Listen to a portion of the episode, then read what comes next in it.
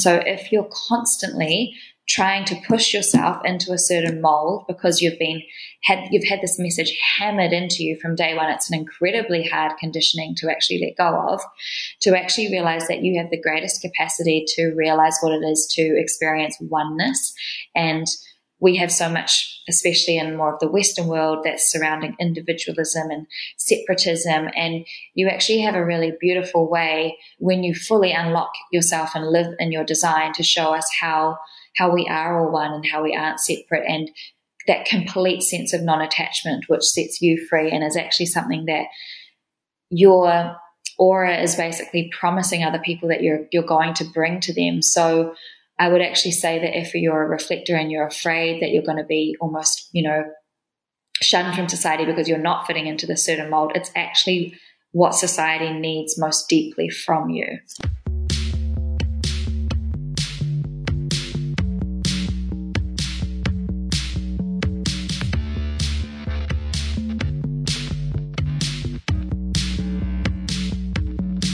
What's up, everybody? Welcome back to In My Non Expert Opinion. I'm your host, Chelsea Rife, and this podcast covers lifestyle, travel, mindset, manifestation, and entrepreneurship.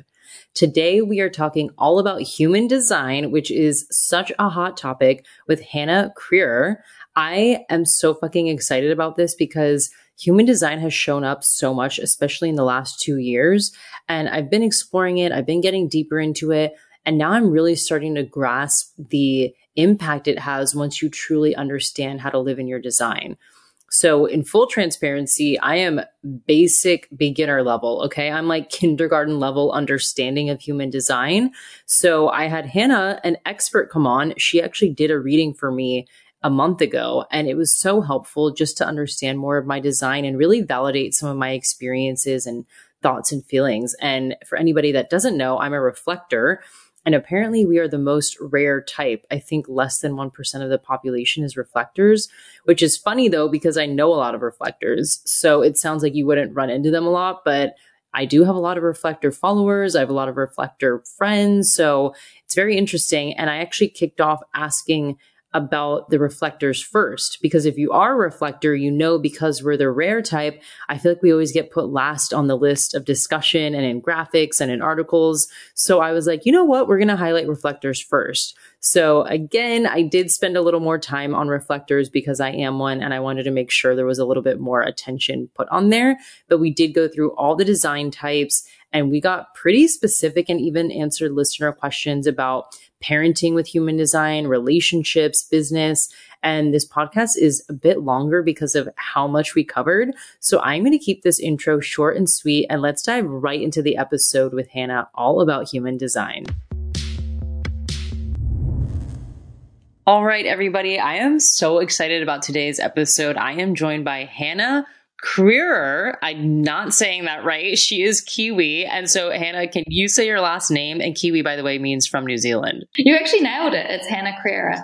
Oh, yeah. There we go. Yeah. We practiced before we went live, so I'm glad I nailed it finally. Hannah, can you tell us a bit about how you got into human design because this is a world that I feel like blew up in the last two years.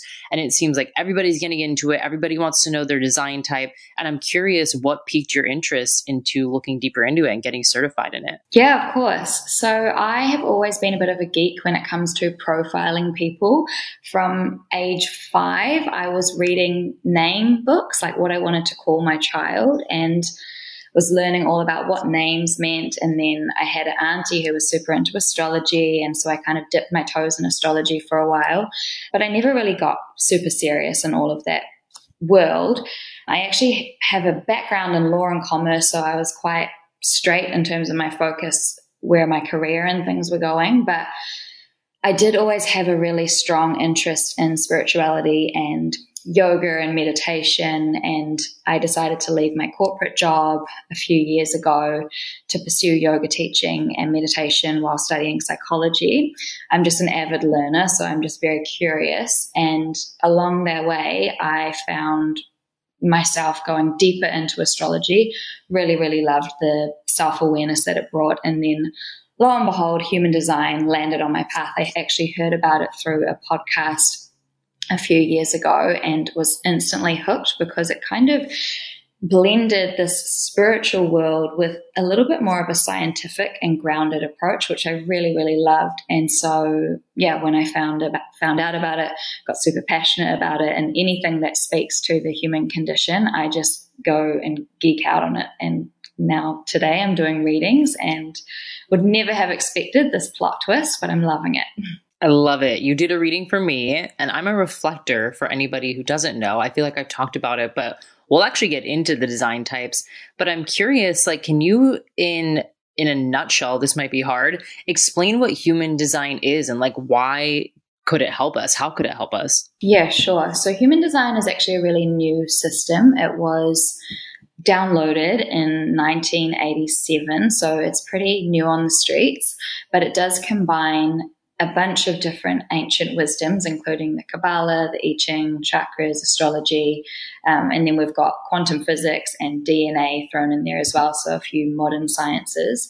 And essentially, when someone searches what their human design is, which anyone can do, they can go and hop onto um, myhumandesign.com or mybodygraph.com and basically enter in their birth details, they'll see a chart that gets created that looks like a human body with lots of different colors and lines all over it. And it looks super crazy initially. But basically, what that visually represents is your soul's energy. And it's the, that very specific moment you were born, essentially different planets were lighting up different parts of your body graph. And it gives you an energetic signature in the world. And when you start to understand more about human design, you actually get a really incredible amount of information in terms of the way you're designed to operate and exchange energy with other people. And when I'm talking about energy, I'm basically describing your aura. So everyone has an aura that exists about three feet to six feet out beyond their body. And it's the vibes that we radiate and it's the vibes that we pick up on. It's why we feel really drawn towards someone or why we feel really turned away or when we walk into a space and we feel like there's some tension, maybe after a big fight has been had. We're always picking up energy and human design is a system that gives us almost like x-ray vision into what the energy is doing. Yeah, it's really fascinating because it does give you a lot of like permission and freedom and it makes you understand like, oh, maybe that's why I've always felt that way and it's starting to make sense and this is why this thing clicks in my one life, but there's also this side of it where our ego or our rational side or our logical side pops up and you're like, is this real? So like, what do you say to people that are like, is it real? Like, how do you know that the person that shared it is, was really channeling it? You know what I mean? Like, there's a lot of questions. There's a lot of skeptics of like, what is human design? Like, is it actually real? Yeah, for sure. And there's a lot that you can actually look into if you're into more of the scientific side, something called neutrinos. We basically are human beings swimming in this sea of neutrinos, and it's essentially information and these subatomic particles. And when a person is born, you know how when you're you might have looked into how we're psychologically conditioned and the moment that we're born is actually really vital in terms of the lighting in the room and the way we were held and the mood of the people around us. We're getting imprinted by that energy within our physical space, right? And we can sort of understand that more from a logical standpoint. When we extrapolate out and out and out, there's also imprints that we're receiving from the planets around us. And we know that planets are literally real. Science has proven that there's planets that are real. And so we can see we get, you know, burnt by the sun or we're influenced by the moon. There is an impact that planets are having on us. And in that moment that you're born, which is an incredibly significant moment, you're the most impressionable. Your body is imprinted with the information that is being streamed through something called neutrinos. And this actually creates the image of the body graph. So there's a scientific aspect to it, absolutely. And then, you know, when you're wanting to actually have some tangible evidence of it working, I would just say experiment with what human design suggests and see what flows on from that. Usually it's a much more ease filled approach to your life. And then if you're not living aligned to your design, oftentimes you'll be butting up against resistance. And our ego is also incredibly attached to the way we've been conditioned, right? And so that's a, a, whole other piece of human design that's really, really important to unpack is how, how we can begin to decondition and become back to our you know, true self that we were at that moment we were born. We were born very whole and pure. And so we just want to get back to that state, and human design provides a really great roadmap for that. I love that. And so, from what I understand, I have very basic knowledge of it, but there are five main energy types. And if you know your birthday, your, where you were born, etc., you can find it.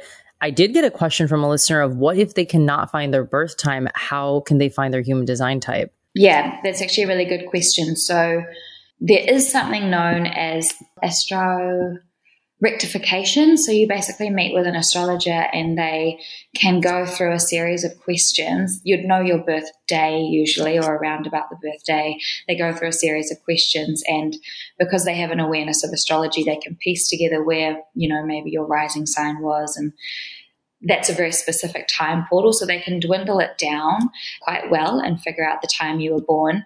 Uh, another practice that you can do is to actually play around with entering different times into the body graph system that you're using online, because oftentimes the energy type won't actually change. Sometimes, though, you know, there could be within a few minutes the energy type does change. It just depends on the day you're born. I know that my mum doesn't know her specific birth time and obviously i've really wanted to explore every friend family member pet that i have that i'm just like okay what's their human design?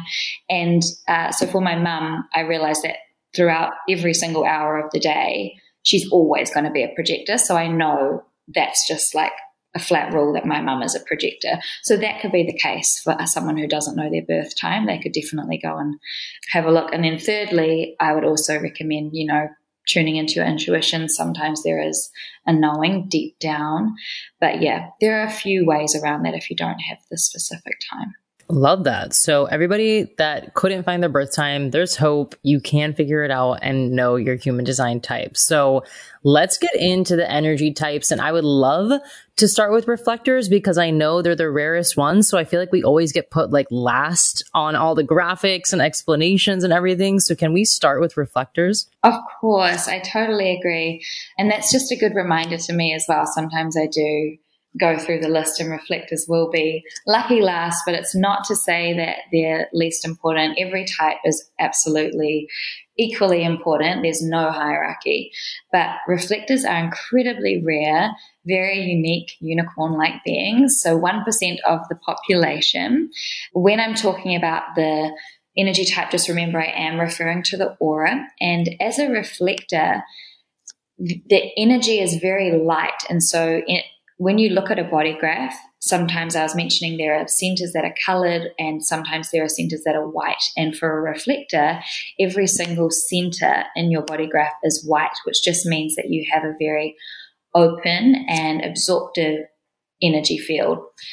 You reflect back and mirror back the environment that you're within. So the people you're around, whether it is in your workspace or within your family or your friendship group, that environment that you're in the middle of is so, so determining your your well-being. So when you're feeling a little bit off, that's often an amplified version of what's going on around you. So it's not to actually say stop feeling that way. It's actually sometimes really important for you to embody that state so that other people can understand where they're at and for you to actually be that light that is that is giving wisdom out to the world based on how you're feeling.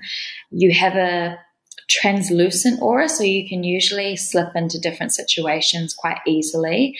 And there's actually it doesn't get talked about as much, but reflectors do have a internal strength that doesn't get spoken about so much that they can actually have a buffer inside. So when energy does get too intense, sometimes you can actually flow through that. And it's almost like a survival mechanism, right? If you're so open, you need to have that level of inner strength and resistance against some of the heaviness of the world. And so just knowing that as well, if you are a reflector, there is that internal strength you can call upon and, and rely on. But being really, really mindful of the environment that you're within is so, so key. And I know when we spoke, Chelsea, you were mentioning that you felt you felt quite often different situations and yeah, I mean, I don't know if you want to speak to that or.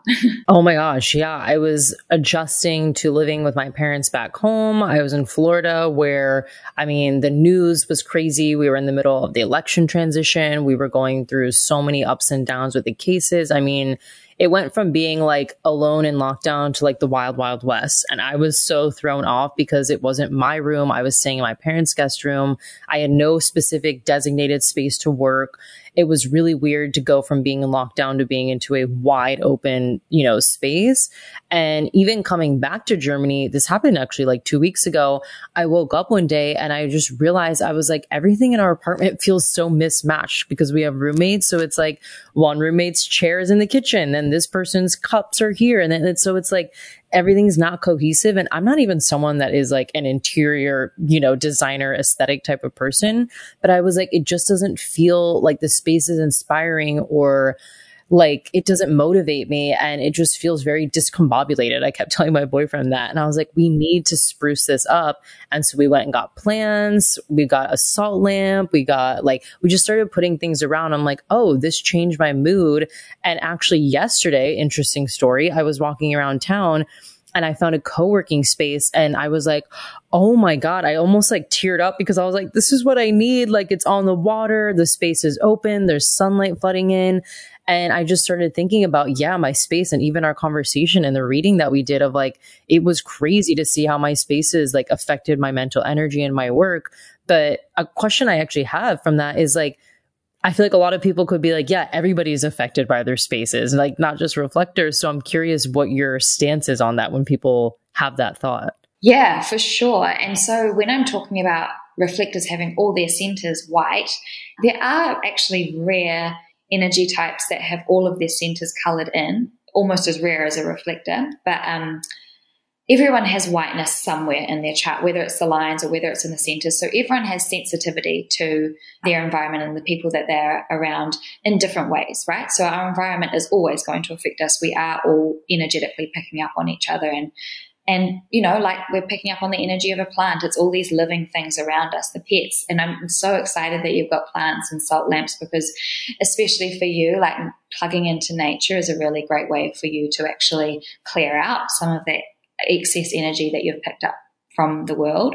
And I was actually thinking about you, and you had someone on your podcast recently talking about feng shui. And I think that's like all reflectors should go have like a con- I mean probably everyone should have a consultation with someone who does feng shui but I think that's so such a cool way to actually really honor that part of you that really does need to make sure your environment is really healthy and yeah, walking into that co-working space and having that instant feeling inside is so, so what you need to be following. So I'm so excited you found that.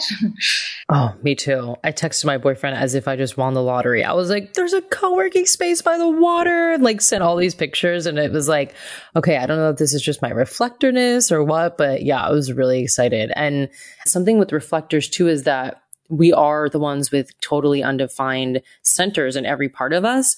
And I think a misconception that happens is like, then we have to find motivation or inspiration outside of ourselves until we have someone around that has a defined center. Of course, this is like a very watered down like assumption that, you know, people have around this stuff, but I'm curious, you know, some of the misconceptions you hear about reflectors and how you validate them and let them know like that's not true. Yeah, absolutely. And I think um, projectors can hop on this train. We call projectors and reflectors non-energy beings in human design, and the fact that you've got an energy type and you're a non-energy being is just quite an odd, ironic thing to actually bring up, but what it means is that you're not here to necessarily add energy to the pot and create energy in a way that, say, a generator or a manifesting generator is here to do. You're actually here to ride on energy in different ways, but of course, you can feel your own internal urges or motivations or excitements about things. But it just means that you don't technically add more energy into the world. You're just using it in a different way, right? And your soul absolutely wanted to do it in this way. It's not to say it's like any less than, but especially for reflectors, sometimes there's also this misconception that your only purpose is just to reflect back what's going on in the world. And that's like that's absolutely not true. It's a really, really important part of your design, but every reflector has their own unique purpose and what they're doing. And as you go through your human design chart, you realize that there's so much more beyond energy type. But just having that awareness as a reflector that you don't actually have to have a fixed identity. That's where you want to understand that all of this whiteness in your chart is just, it just means you don't have to pigeonhole yourself into something. So you've got a really adaptable approach to the world that's going to actually serve you much better. So of course, yeah, you get excited by different things or you, you do possibly feel actually more energy than other people because where you're white, you're amplifying things. So it's not to invalidate your experience that you're not feeling anything. You're absolutely feeling something, but the source of it isn't actually coming from inside. Does that make sense? Yeah, that does make sense. And as you were saying this too, something that popped up is around like knowing that spaces are are so almost like vital to reflectors sometimes how did you notice reflectors adapting the pandemic when like a lot of us were in lockdown and we couldn't just go out and buy plants and you know salt lamps? Like how can someone that's maybe stuck in that situation or especially if they're like in a hostel or they're not in their own space how can they like make that space their own? And this is pretty much across the board too. Yeah, in the pandemic, reflectors are definitely, or yeah, have been feeling things in a more amplified way. So, in situations where you cannot escape like being in the thick of some really intense energy. Just some really key things. Obviously, there's differences in different locations around the world, how much nature time you can get, but nature is a huge energy cleanse. So, taking a time, some time to just walk around the block amazing thing to do. Sometimes being around babies or being around animals, if they're in your space, their energy is so pure that it can actually act as like a cleanse as well. Really cool to hear you've got a Himalayan salt lamp, things like crystals, all of those things are going to be incredibly beneficial. And then where you can, again, it might be tough, especially in lockdown situations, but having some time where you're sleeping alone, and maybe that actually means that you nap a little bit in the day or you do something where yeah, you're just not sleeping in someone else's energy field because you are picking up on so much. And then obviously collective energy, if you're scrolling through your phone and just curating your feed so that you're not plugging into something that's incredibly um, triggering or, yeah, seeing things that are actually going to calm you down or give you the state that you're actually wanting to see because you do amplify so much it's it's even more vital for you to be placing things in front of you that that really resonate with you and make you feel good. The sleeping thing is so big. Like I have a really hard time adjusting to sleeping in the same bed as my boyfriend because I feel like I just don't get a lot of sleep and I remember telling him, I'm like, when things open up, I might have to take a weekend alone where I just like rent an Airbnb or go to a hotel and like fully rest and sleep. And he was like, what? Like, you're just going to pick a weekend every weekend or every month? And I was like, I think I need to, like, for my own sanity. And I'm like, I know it sounds crazy, but yeah, there's something about like rejuvenating and resting in my own space. And I just want to make sure that's not a crazy idea. No, and I love that you said it's going to be every month because reflectors are lunar beings. So you're very ruled by the moon, and the moon moves in a one month cycle. So I think that would be incredible. And for you, I don't. I know last time we spoke, you were quite into tracking the moon phases, and so I'm interested to actually hear how that's gone and if you've if you've started to actually see a benefit in doing so. Since I've been back, I was tracking the moon phases on my whiteboard and I've been waiting to buy a whiteboard again. So like the tracking fell off when I came back to Germany, but I'm like, I noticed a kind of weird shift where I'm like, what feels different? Oh, I haven't been tracking the moon and the cycles. So it's something that I actually have a whiteboard in my Amazon cart right now ready to buy so I can start tracking again. So I'm definitely prioritizing that. Totally. And I recommend like females in general to do that, but reflectors especially because you are so ruled by the moon. Every other energy type is more solar being, so they're ruled by the sun. So having that connection is a really important thing. And just knowing that as a reflector, your authority is to, when you're making decisions, you're advised to wait a full lunar cycle when it's something really, really big. And what can be a tendency when we talk about conditioning for reflectors is to make snappy decisions or be super impulsive. So that can show up. And because when we talk about every other energy type, reflectors actually have an ability to feel into what it's like to be every other energy type. Sometimes it can be quite tempting to be more impulsive or initiate, say, like a manifester. And that can come easily to you because you're feeling it in your body and it's so right in the moment. But if you wait it out over the course of the month, you might actually get an internal click that, oh no, maybe we should, you know, make the, this different decision about that relationship or that job or that home space. So where you can, buying yourself some time and just letting yourself move through the motions, that's going to be really, really important. And you might find that you're someone who receives a whole lot of clarity around the full moon, and that can be a really good gauge. So maybe there's only three days until the full moon, so it doesn't mean you have to wait out a full 28 day cycle. Oh, I love that. And a big part of human design, or a main part, is the what is it called the strategy and then there's what i'm forgetting what the the pieces are so can you walk through like yeah the authority like can we walk through a little bit of those and what they mean and then what they mean for reflectors so reflectors actually have their strategy and authority as the same thing. You're the only energy type that has that but your strategy which is the way you're supposed to approach the world is to wait out a lunar cycle. So just going back to that yeah very lunar being follow the moon cycles figure out where you are along that track and then that's also your best guiding light when it's when you're making decisions.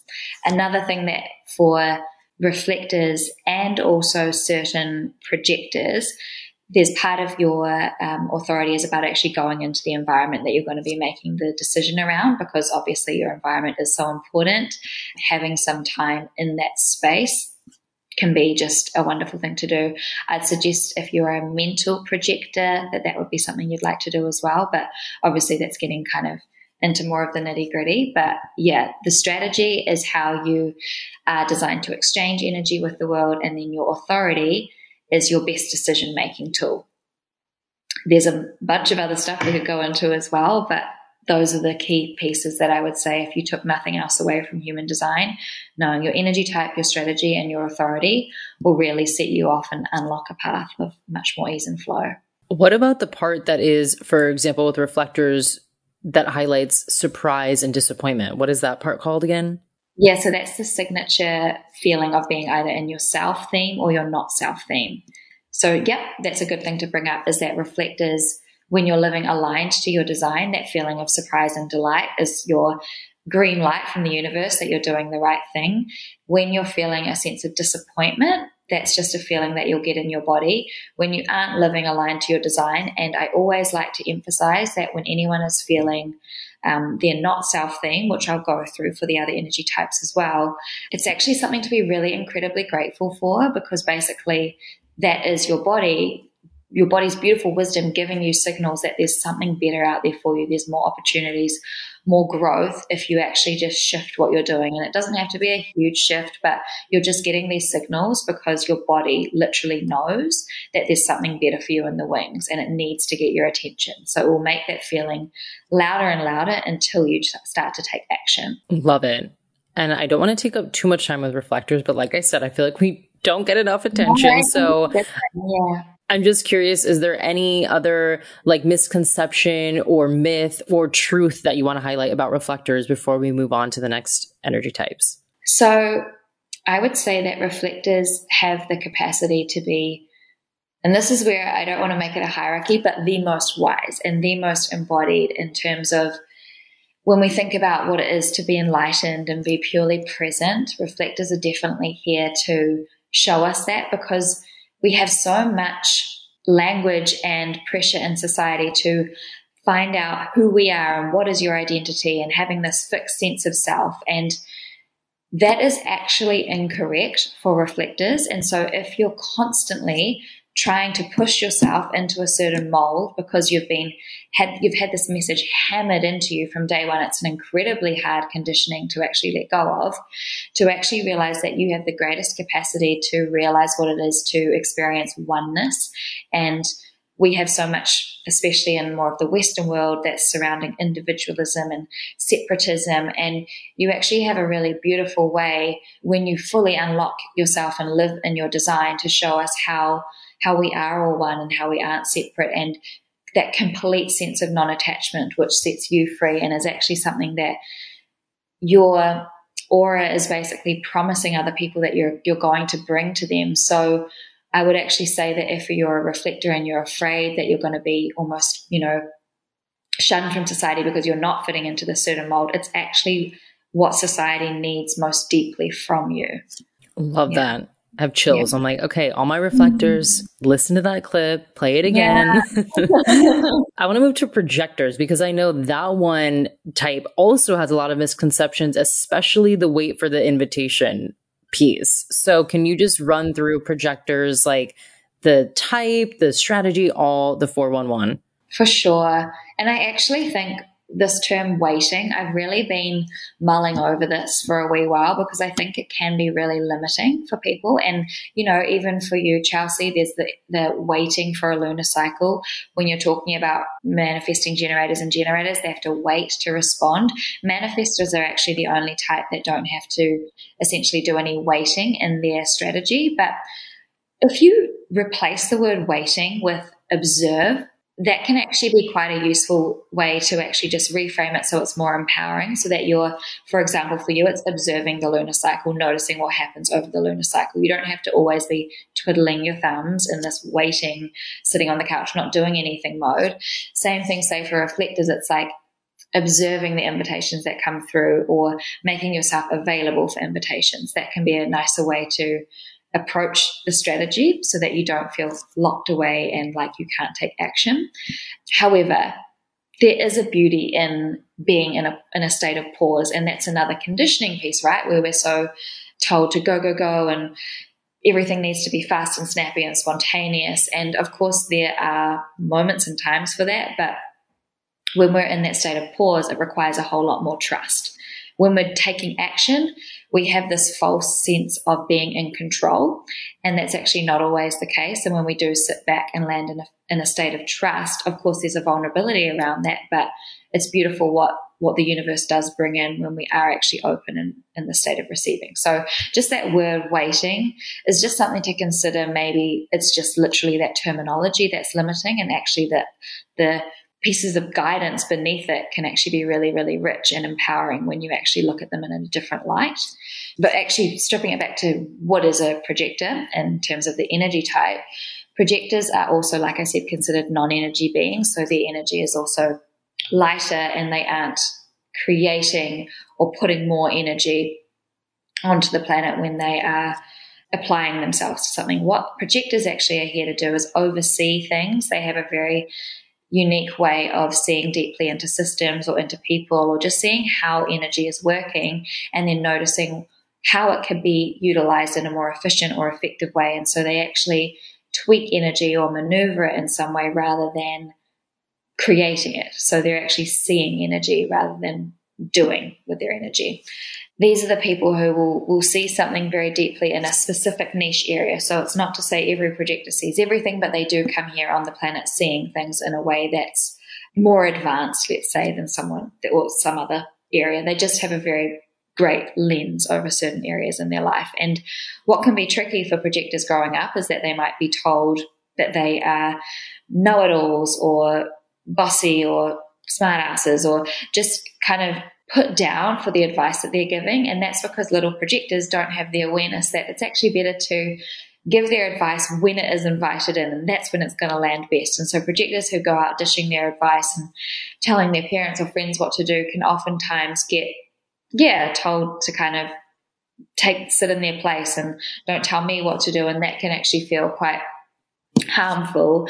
But as soon as you unlock this awareness around the idea of waiting for an invitation, it's actually a really, again, empowering thing. Projectors' energy, as I said, is light. And so they aren't here to actually be on the ground hustling and grinding all the time. They see something really, really clearly, and their energy gets really focused and absorbed in what it sees. And so it does actually take quite a lot out of a projector. And so they're here to really apply themselves in a more condensed time period and spend the rest of their time relaxing or mastering their craft or not being so in the work or in the thick of something because that zaps their energy quite quickly. What's a really huge conditioning for projectors is this idea of being lazy or not productive because they aren't actually here to go, go, go, push, push, push. They're here to actually exemplify a new way of leadership, which is around creating quality, but it doesn't necessarily mean quantity. So the hours that you put in aren't the things we should be celebrating. It's the quality or the value that we are outputting. So for them to actually take a, a rest throughout the day will actually often create a better value outcome at the end of the day in terms of what they're producing, whether it is their gifts or their guidance, their talents. That's going to be something that they have to toy with throughout their life because a lot of times they will actually feel like they've done something better in their day if they've, you know, worked themselves till they're like sweating and dropping on the floor just because they wanted to prove that they were, you know, hardworking in the way that has been preached to us for years and years and years. But there's definitely a new way of doing things, and projectors really need to give themselves that permission to take that rest and give themselves that compassion. But with their strategy, just knowing that waiting for an invitation just means that they just need to notice where there is like a green light or someone who, you know, an invitation could just be someone's body language is open or they say, Hey, I saw you were, you know, putting the rubbish out in that weird way that looked quite fast. Like, could you teach me? Someone just, I know that's a really random example. I hmm. just saw my rubbish bin. but there's always something that they're doing. I know that's talking about my mum who's a projector. She has all these like crazy, weird, efficient systems that she has in the kitchen or even the way she washes things. And obviously painting her in the picture of a very domestic mother, but she, she does have all these like little hacks. And I swear it's just her projector mind that she thinks everyone knows about, but she actually has this this gift at seeing things and actually doing things in a much quicker way. And so when I notice that, right, I, I provide the invitation, oh, what are you actually doing there? Instead of her coming and like harping on to me, you should do X, Y, Z. Often it doesn't land. And so as soon as, yeah, projectors just become aware that invitations will come, that's when they know that they want to be pouring their energy into those invitations rather than wasting it on trying to push it onto people who just aren't interested yet. It's not to say their gifts or guidance aren't valuable, it's just that they have to find the right people who actually recognize the value. It's so interesting because literally right before this interview, I was looking at someone's story who's a projector and they were resting and they were saying, this is part of my strategy and design. Like I need to rest. I have another mentor who's a projector and she's always talking about resting like heavily on the weekends. And to your point, she always seems to see things that I was like, wait, what? You would think that I would know that. I feel like I'm a resourceful person. Why didn't I see it that way? And now it all makes sense. Like she's a projector. So I'm curious with this design type as well. Is there any other big misconception around the waiting for the invitation or a big truth that you want to highlight? Something to just make really, really clear is that when we're talking about invitations, this is only necessary when you're wanting to put something out there that might be like a, a product or a service or or advice for other people but it's not to say that you have to be invited into every single exchange in your life. You don't have to always be invited to a friend's house. Go ahead and invite your friends over. Go ahead and you know, take yourself out to a restaurant. You don't always need to be invited places. And it's also in this waiting phase, not about hiding away from society. Making yourself available is a huge, huge part of it. So let's say if we're talking about career, it could be, you know, making sure you have a LinkedIn profile or you're on your Instagram or whatever it is that you're using to actually make yourself available for people to reach out, to recognize, to acknowledge that you have something to give, that's a really, really important thing to pay attention to. So it isn't actually just about, yeah, holding yourself back because there is that term waiting and always trusting that invitations will come. So another thing that I see is when projectors settle on any old invitation that comes in because it's like, oh my God, I've been waiting for so long and this invitation has come through. No, no, no, no, no. You have to make sure that you're relying one on your authority, which is your best decision making tool. When an invitation comes through, does this actually sit right with me? And then two, trusting that when you say no, that absolutely more invitations will come through and oftentimes they'll be better because you've essentially up leveled by saying no to the crappy one.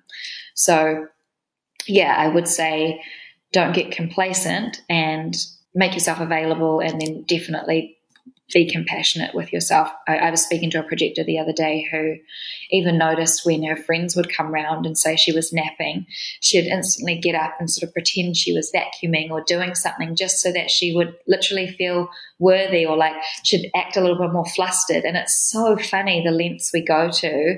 And it's just so yeah, it, it, happens so instantaneously that we aren't even aware of these subconscious programs that are running. So just really empowering yourself and knowing that when you give yourself permission to rest, that's going to be incredibly inspiring and giving permission to other people who see you owning that. We need everyone to be owning their design to actually give permission to other people, right? It's a new way of doing things, but it's so much better for us. And when, when everyone's living aligned, it works better for the harmony of everyone. So it's really not a selfish thing to do. It's actually incredibly selfless in that sense. Okay, so projectors use that reframe around observing, not waiting, and pay attention to what Hannah was saying. Like, there is so much selflessness in living in your design. And now I'm curious about generators. I just actually signed on a, a lot of clients that are generators, and I feel like all my friends, my boyfriend, my family, like everything is manifesting generators. And I was like, I don't know much about generators. So can we jump into that one now? Yeah, absolutely. So generators and manifesting generators, there's definitely similarities there. But so for, for both energy types, they have something called their sacral center colored in, which is essentially the creative life force go go energy that a body graph contains. And when you have that colored in, it means you have consistent access to life force, creative desire energy. And what is really, really important is that generators and manifesting generators in order to have access to that, they need to be doing what lights them up and what makes them feel really excited and happy. And it's a very physical experience of the world when you're a generator and manifesting generator. And this sacral center is essentially like a battery. And these energy types wake up in the morning with a full tank of energy that they are here to expend over the course of the day so that they actually exhaust all of their energy and go to bed feeling deeply satisfied and exhausted. So for your boyfriend when he's feeling satisfied and exhausted, that's a good day. If he's feeling frustrated and exhausted, that's a not so good day. So that's when we start to talk about the um, feelings of self theme and not self theme. And just before I jump the gun and I just want to make sure I remember for projectors, I didn't mention their self theme and not self theme, but for them, a feeling of bitterness or feeling of like resentment is usually their, their feelings of being not self. It's usually when they're not feeling recognized. And then when they're feeling successful or like they are recognized, that's a really good, I'm on track feeling for them to be noticing. So now back to generators. Yeah, their signature feelings, a deep feeling of satisfaction. And what's really interesting is that yes, they wake up with a full tank of energy, when they're applying themselves to tasks that they really, really love, they actually create an excess of energy. So it's like an overspill. And that is the energy that they ripple out into the world for the non energy beings. And so manifestors and like the non energy beings, reflectors and projectors. Manifestors actually are energy beings, but they don't have a sacral center. So it's a little bit of a technical thing. But basically, all of the other energy types, they are able to then ride off that that go go go energy, which we need. We all need to be using each other's energy in different ways and plugging into each other in different ways. And so it's so vital for all the generators and manifesting generators to be doing what they love in order to supply that life force energy for others. And if they're applying themselves to things that feel more like should do tasks rather than things that they really want to do, that's when they're actually going to lead to themselves into burnout. And what I really like to emphasize is that, you know, when they're feeling really burnt out or really shattered, it's usually a signal that they're not doing enough of what they love. And so it's actually the messaging around, you know, oh, you need to do less so that you you aren't so tired. It's not so much about doing less for these energy types. It's actually about doing more of what they love, which of course could mean culling some areas of their life when it's things that aren't lighting them up. But that's just a good thing to pay attention to and just visually writing down on a piece of paper what what activities you're doing that are lighting you up and what activities feel like they're draining you or they're coming from a should do mentality and just getting a, a, good visual representation of where the balance is lying is a really useful and effective exercise and then noticing where you can start to you know chip away at that list that isn't isn't going to be you know so serving.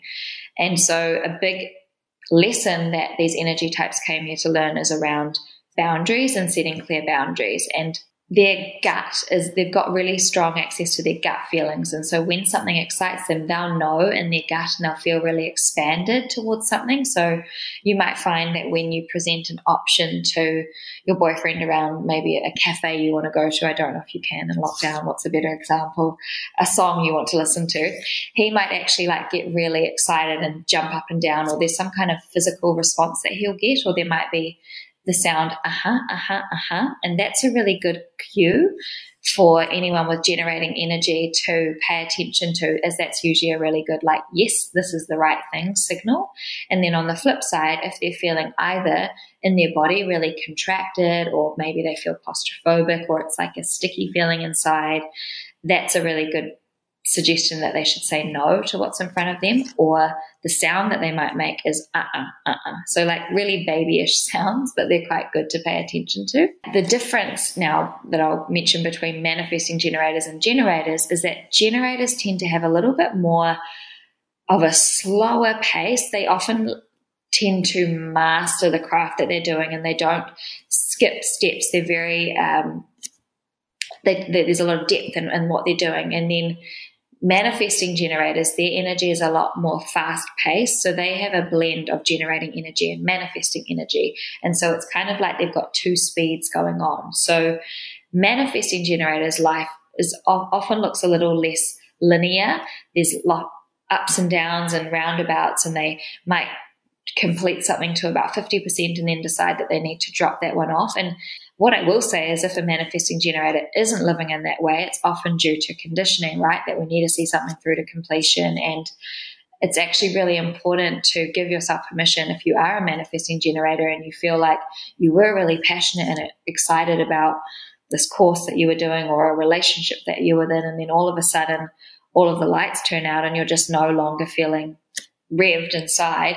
It's so important that you actually drop that thing right there because you are here to actually experience a whole lot in this world. And so to put your head, to get your head buried down in something that's not actually for you is really, really, you know, a disservice to yourself, your energy. You're going to get more burnt out. And then obviously you're not creating energy for other people. So it's a disservice for others as well.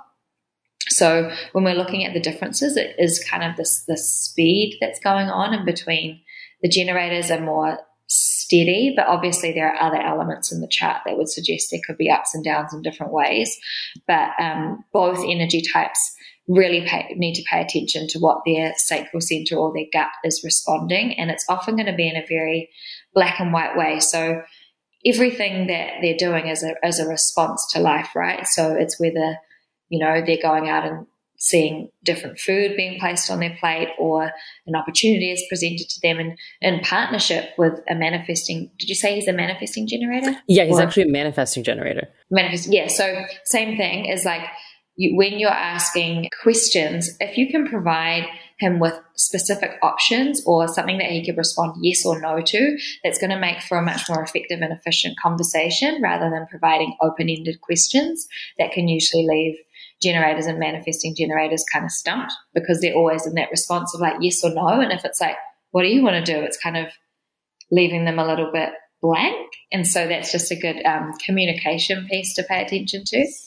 The other thing to know is that as a generator, your strategy is literally waiting to respond. So as I said before, it's maybe you, you actually say observe what you're responding to and knowing that especially when it comes to responding it does happen quite instantaneously so you're not really waiting too long it's like you step outside and you respond to the sun that's rising there's always things to respond to and because when we're looking at the aura you want to really be aware that your aura is quite magnetic, so you're always drawing opportunities and things towards you.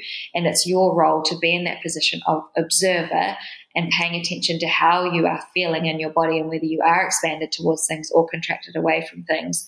That's going to determine what your best course of action is. Something that you might like to visualize as like the universe being your personal shopper and it's always going to be going out and bringing you things. But you have to sometimes say no to maybe it's the ill fitting dress that you've got on before the other opportunities or the other outfits can be brought to you. And, and so that might look like saying no to a relationship or saying no to working extra hours at work and just noticing that when you do create that space, other things will start to fill it. And that's, you're going to just be in that position of allowing things to come to you rather than having to push and go out into the world and hustle so much. It's actually about noticing what shows up on your path. And then when you get that sacral yes response inside, that is your cue to go ahead and take action. Or when you are responding to something externally, it could even be that you see a pretty flower on the road and that inspires an idea. But manifesting generators and generators will always be responding to things that come onto their path externally. And so it's, um, I guess I, I can talk about the manifesting generator, perhaps their strategy, which is it does have an element of waiting to respond, but there's also part of it is um, informing. But it might help if I talk about manifestors to kind of understand that piece. yeah, that would be awesome. All right, yeah, let's jump into the manifestors because then, like you said, maybe it will tie the other ones together. Yeah. Okay. So manifestor's aura, a manifestor aura is very big and impactful. And so when a manifestor walks into a space, you will inevitably feel their energy. It doesn't mean that this person is loud or aggressive or bolshy. They absolutely can be, but it's just their energy is has an impact, right? So you turn your head if they walk into a space, they might not even say a word. And this is because manifestors who comprise 8% of the population, they're the next rarest type. They're here to basically create worlds within other worlds. They're here to initiate things, get the ball rolling. And so you can think of the manifestor almost like a, a train driver. And so they're, they're saying, this is where we're going. And so manifestors are here to initiate, here to lead. The language around go, go out there, just do it, push that's actually a really good language for manifestors to follow. But we need to remember that manifestors are only 8% of the population, right? So that language doesn't actually apply to everyone else. But yes, if you're a manifestor, absolutely go hard, balls to the wall, like you're initiating left, front, and center. And what's interesting is that this aura is sometimes considered repelling, and that can sound like a little bit of a negative terminology, but basically people are either really, really drawn towards manifestors or really turned away from them. And that's an, that's actually a really divine thing that the universe is sifting out the people who are meant to be on board this manifestors train and letting the other ones go. And often manifestors can feel like when someone is rejecting what they're bringing to the table, that that's a personal rejection, but they just need to understand that it's not personal. It's just literally the universe doing the, the heavy lifting and moving out the people who are going to actually hold you back because they're only half dipping their toe into something they're not fully on board. And what you usually find is that manifestors, they're very capable beings. And so they're often born knowing how to look after themselves in many ways. And when they feel like authorities are micromanaging them or wanting to control them, that feels really stifling for their energy, especially because they know exactly how to do something for themselves and oftentimes actually better than, than the parent or the teacher. And that's just not nurtured so much in society. We don't give manifestors that much permission to just go out and do their own thing. But these are the people who could probably just wander on out into the woods at six years old and look after themselves for a few nights and then wander on back home and say, hey, what's for dinner? And everything's normal. But what is interesting is that when they do feel really controlled as kids, they can have either two responses. It's either to completely rebel or they can actually become total people pleasers and start to dilute the bigness of their energy. And what's so disempowering for a manifestor is when they are trying to work in towards someone else's mold of what they approve of. And it's actually about being completely unapologetically bold and authentic. And that's the gift that the manifestor is actually here to give.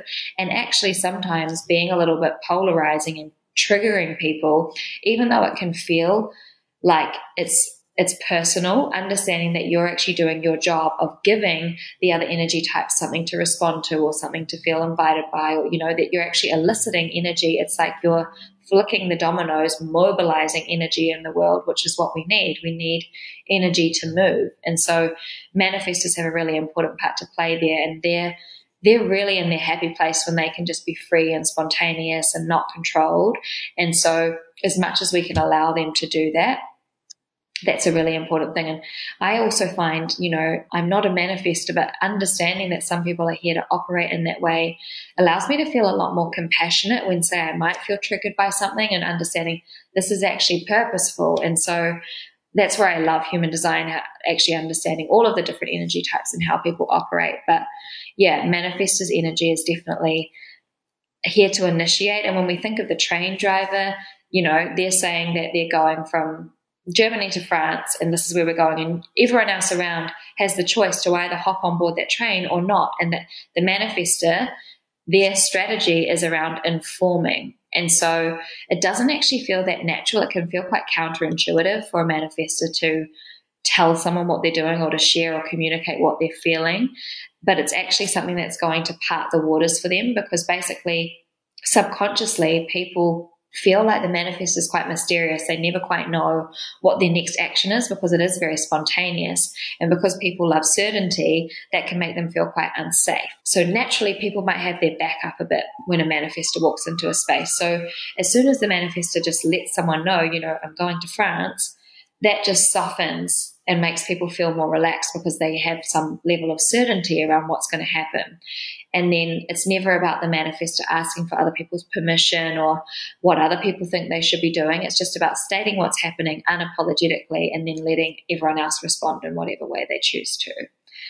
And so just looping all the way back to the manifesting generator, their strategy is to wait to respond and then inform. So they've got kind of a one two step. So they have to first of all wait for their sacral center to respond to something. So they see or hear someone say something, they get excited by it, and then because they're here, they're able to initiate things. You'd say, okay, so inform before you go out and do something.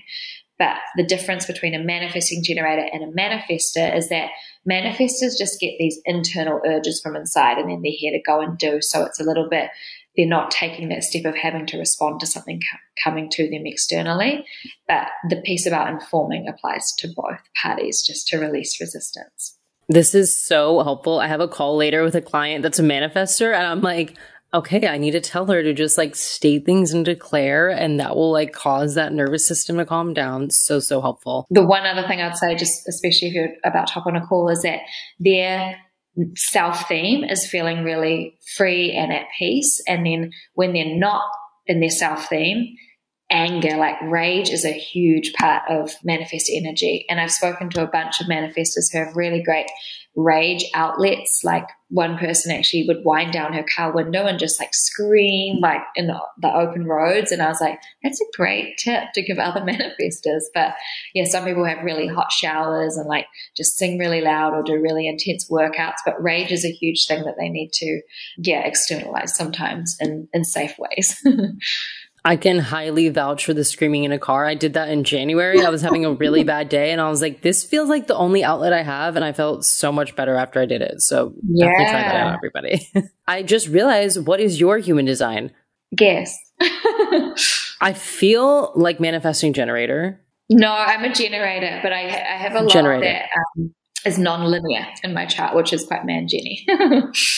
Well, I want to talk about manifesting generators because I am in the coaching industry, like wellness space, and it seems like manifesting generators are always put on this pedestal. Like when any, whenever I see a woman like crushing it, people are like, are you a Manny Gen? You must be a Manny Gen. And people even ask me that, like, what's your human design? You must be a manifesting generator because I have the podcast and my courses and my clients.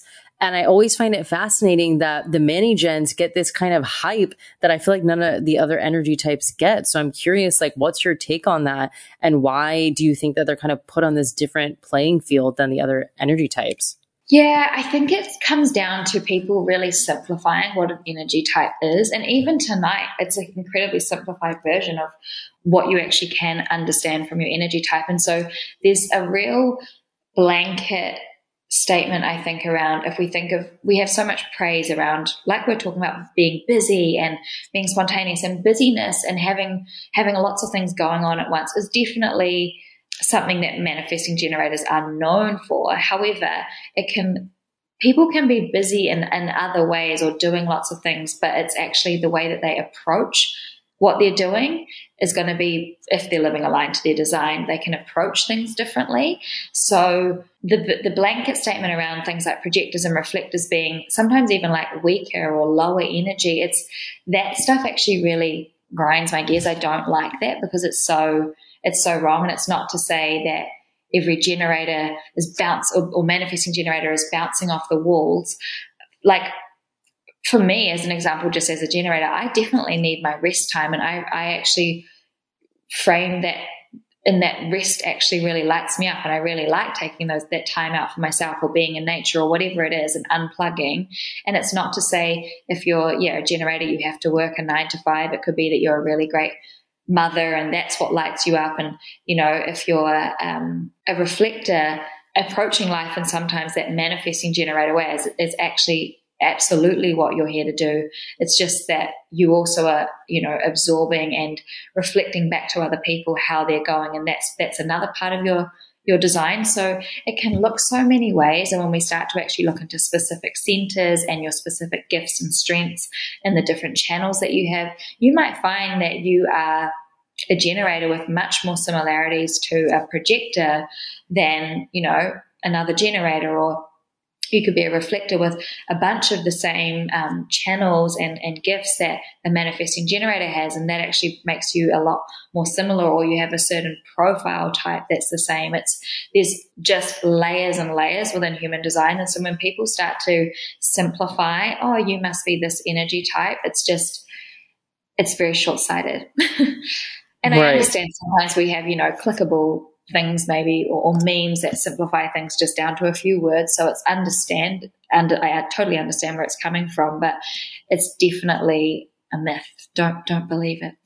Okay. So don't yeah. believe yeah uh, all these memes like you said. It's just like watered down very watered down actually versions of what's really going on. So can you yeah. walk us through the the mg like the strategy everything their inner authority all that stuff yeah, so it's essentially like the same as a generator. They're meant to wait to respond. So in the same way that I was applying to generators in, in like the old textbooks or st- still in the textbooks that exist today, sometimes they're clumped as one energy type, but they just have a different expression of it. So a lot of the stuff is similar in terms of the way that they do need to wait to respond in their strategy. But for a manifesting generator, we just want to think there's the manifestor energy in there too, which is much more like lightning bolt speed, and then the generator, which is much more kind of grounded and slow. And so they've got these two speeds going on. Manifesting generators are incredibly fast learners. They're incredibly capable. They're often multi passionate, got their fingers in lots of different pies. And it's actually really important for them to actually busy themselves in multiple things. So, you know, sometimes there might be conditioning around we need to stick to one path and see it through to completion. All of that stuff is actually completely wrong. And like having a few things on the go for a manifesting generator is actually much better for the energy. It could actually be that they feel incredibly exhausted when they're starting to strip away certain tasks from their to-do lists or you know it's actually really good for them to have lots of things happening at one time and Another thing is that they move, they can move really, really fast. And so just being aware if they are skipping steps that can sometimes show up. So sometimes intentionally taking a pause or before they agree to do something, just sort of stepping back, closing their eyes and visualizing it happening and then feeling it in their body. You want to think about your sacral center being like an engine in a car. And when you when you're feeling the yes feeling, like you're excited by something, that's your engine being revved. And so your car is going to be able to drive down the road with not much hassle. Whereas if you feel really excited by something and you go and do it, but actually it wasn't, uh, you didn't have that sacral response, that's basically going to feel like you are pushing your car with your hands because you actually don't have the engine going. It's like you have to get out of the car and push it down the road. So it's going to be a much more long, hard, arduous road to take. And so just taking a little bit of a step back sometimes and realizing that you do actually have that generator energy in you that requires you to go just a little bit slower and to just check in before you go out and take action but then also just not being afraid if you've completely outgrown certain situations. You're here to completely sort of reinvent yourself in different ways. And so obviously we can even see similarities now between you as a reflector who probably experiences multiple different iterations of life depending on where you are. You know, there's that reinvention piece in that way.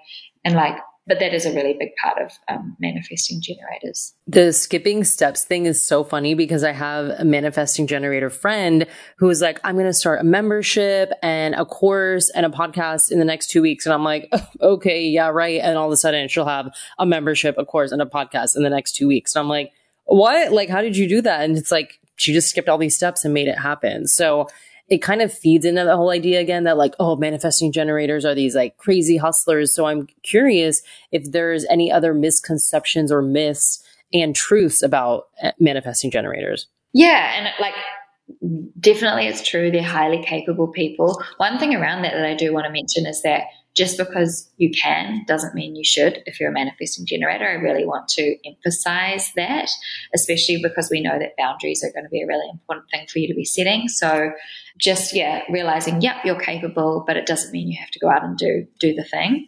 And then when it comes to just what we value in society, like even though I think we are moving more towards a place where we're realizing that you don't always have to be having a hustle for you to be considered like a great person or you know someone who's doing more and that equals a better person. Like that's that's absolutely not true.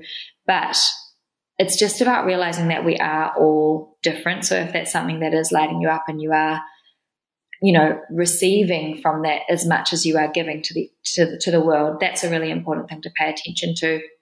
And when it comes back to almost what I was talking about with the projector and how it's all about quality, not quantity, and, and the value that you're giving. It doesn't have to be based on hustling and going all the time. And I actually really look up to people who have a really spacious workflow and you can tell that they're actually just living like so completely jazzed up on what they on what they're providing and they don't feel the need to go out and prove themselves by doing doing doing all the time and i think it also comes down to what we really believe will actually be radiated out into the world. So if you're still operating on the mindset that having the podcast, the course, the business, whatever like going on all at once is going to make you worthy, if you have, if you're producing one piece of content, say it was the podcast alone, then you might be judging yourself for that. And I totally believe that that then that vibration moves through your podcast and there might be a sense of, you know, a lower sense of self worth that other people will naturally pick up on. So when you actually respect yourself and what you're doing and you believe in yourself,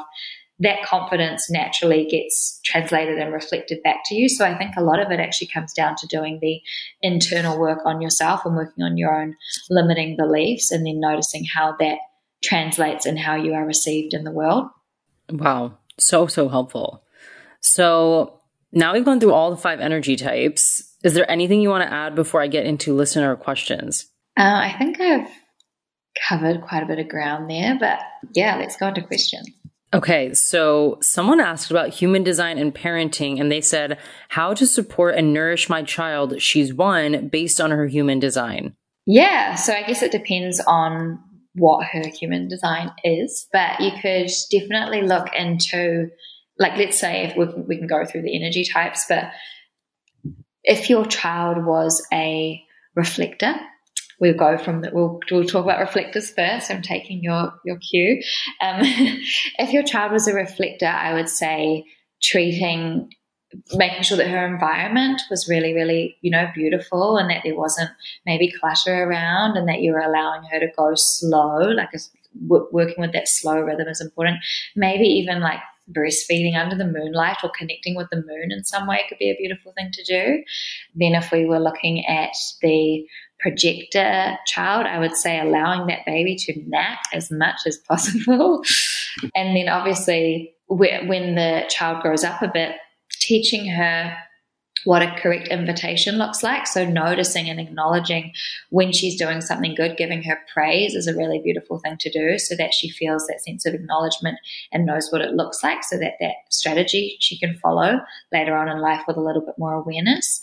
And then for a manifestor child, letting them have a little bit more free reign, you may even find that the baby, you can feel that that intense, impactful aura, and really showing her what it's like to have that that dance with the aura and the energy. And if you have a manifested child, feeling into the aura, and then also letting them do as they please as they grow up, that's a really important thing. Obviously, within limits, keeping them safe, but it is just really important to know that they might act a little bit different, right, than some other kids, and they will have an idea of what they want to do and teaching them to share and communicate. Communicate is a really important thing. So perhaps even having conversations while they might not be talking yet, just just showing them what communication is. And then for generators, making sure that they're excited, noticing that when they're like happy and delighted and squealing or making sounds, that's a really good thing.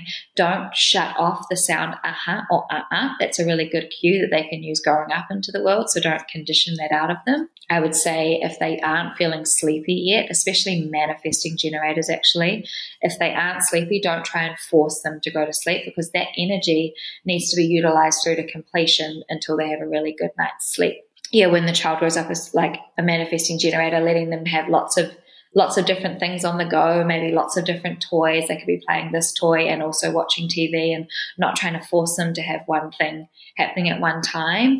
And then if they decide they don't want to finish creating that Lego castle halfway through, great, leave it. They don't need to complete it. Like just teaching them in those small ways could be a really beneficial way to go about it. But obviously there's so, there's so many different things you could do, but that would just be something I would yeah, say as just little tidbits. Maybe that's, something actually also. Oh. oh no, just say that's so helpful. Like for anybody that has a child to go through all them. But what were you going to say? Yeah, I was just going to say with eating as well or feeding, um, as reflectors and projectors, sometimes it's more about feeding like little and often all of the time. And so not making them have a really big feed could be something just as a non energy being, it's like light energy. So dealing in like more smaller doses often. And then with a manifestor, letting them kind of, and it might not be that you're breastfeeding, whatever you're feeding the child with, it's like letting them dominate that or have some kind of power over it could be good. And then with the, generators and manifesting generators, they might actually tend to want to have a bigger a bigger feed because sometimes these people can have a greater appetite. So that could be something to pay attention to as well. That was so so helpful. Like I'm keeping this on file for when I have a child because that was extremely valuable.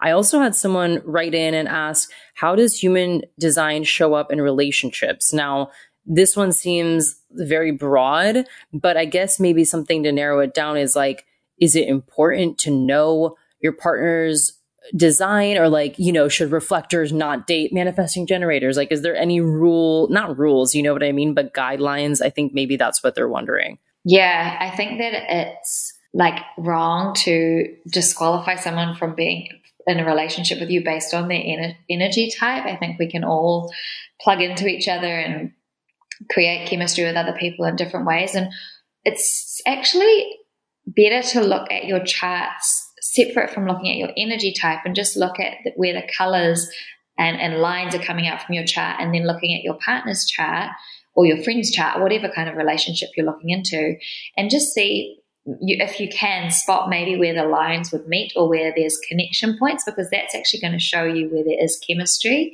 Where you might see in a chart that you've got similar lines or similar colored centers, that's going to show you where you have likeness with someone. So there's probably a harmony or a, a basis for friendship. I've, I've chatted with couples who have very similar charts and you can see that there is that friendliness and similarity there and then i've also chatted to people who have opposite complete charts but they they create a whole when they're connected together so they complete each other in different ways and you'll often find that in your life you will attract in people that that do finish off little lines or make make your body graph looks look in a certain way. Obviously, it's just so different depending on different people. But when it comes down to specifically energy types, I would just say have a, an awareness of what your partner's energy type is so that you know how they're operating and that just allows you to have more of like that compassion and understanding. And i think having yeah any kind of self-awareness is always going to improve a relationship. So even if it was just that you understood how you worked best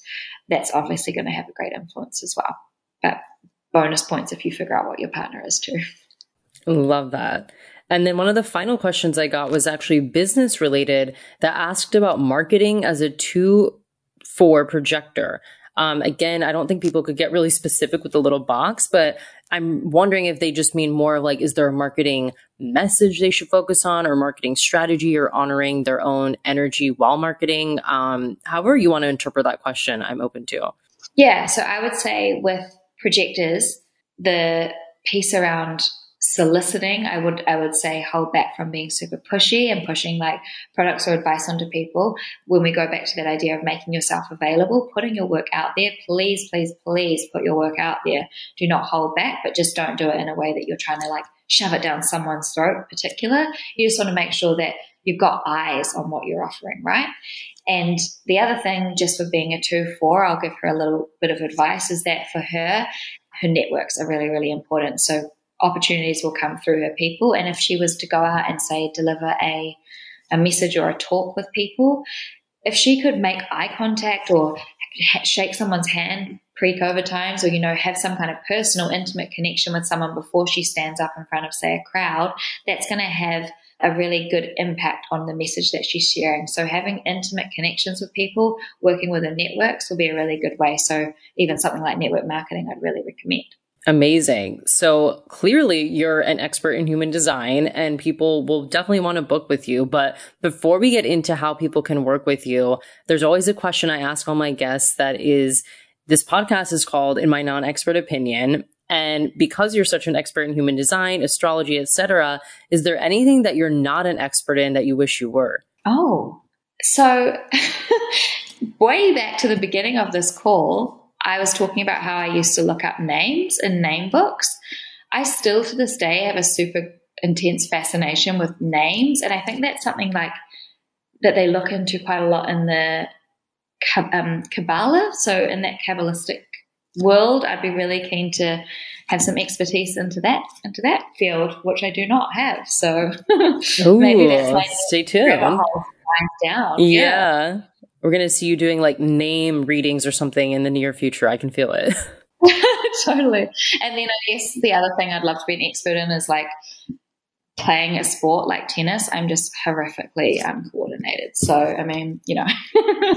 well, you know, we we can't do it all, but oh, we can always work towards things. So that yeah, was yeah. amazing. I loved this conversation. So helpful. And you busted so many myths around human design, which I really wanted to get into. So thank you so much. And I know people are going to want to book a reading with you.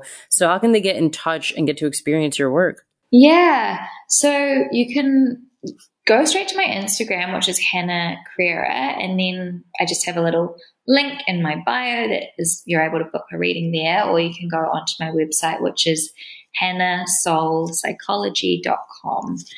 And yeah, it's it's pretty straightforward. There's just a little link that has human design and astrology readings, and it's just such a pleasure um, sharing the information. And I've had so much fun sharing with you, Chelsea. So thank you. Thank you. I had so much fun learning about it. I'm like going to re listen and just try to integrate it back into my life with my boyfriend, my clients. So thank you so much again for coming on.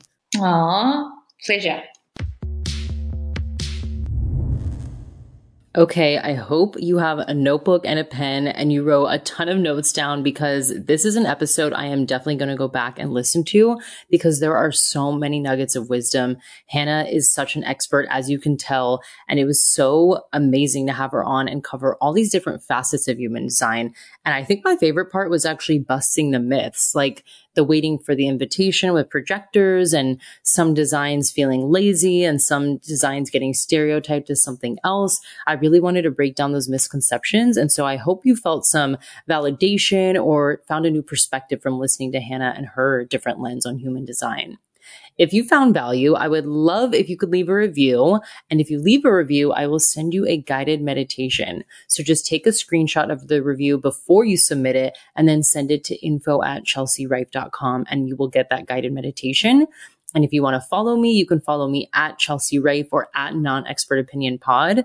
And my website will be in the show notes. And then make sure to follow Hannah. She's actually coming out with a course around soul psychology, which is going to be fucking amazing. Go follow Hannah. She always does energy readings for the different human design types as well as astrology readings every month. And she's just amazing. You can tell with her knowledge and her lens of of the world that she really brings such a unique perspective and I'm so happy she was on. So make sure to follow her, follow myself and tag us in Instagram stories and let us know what your favorite part about this episode was. All right, with that I will see you all next week.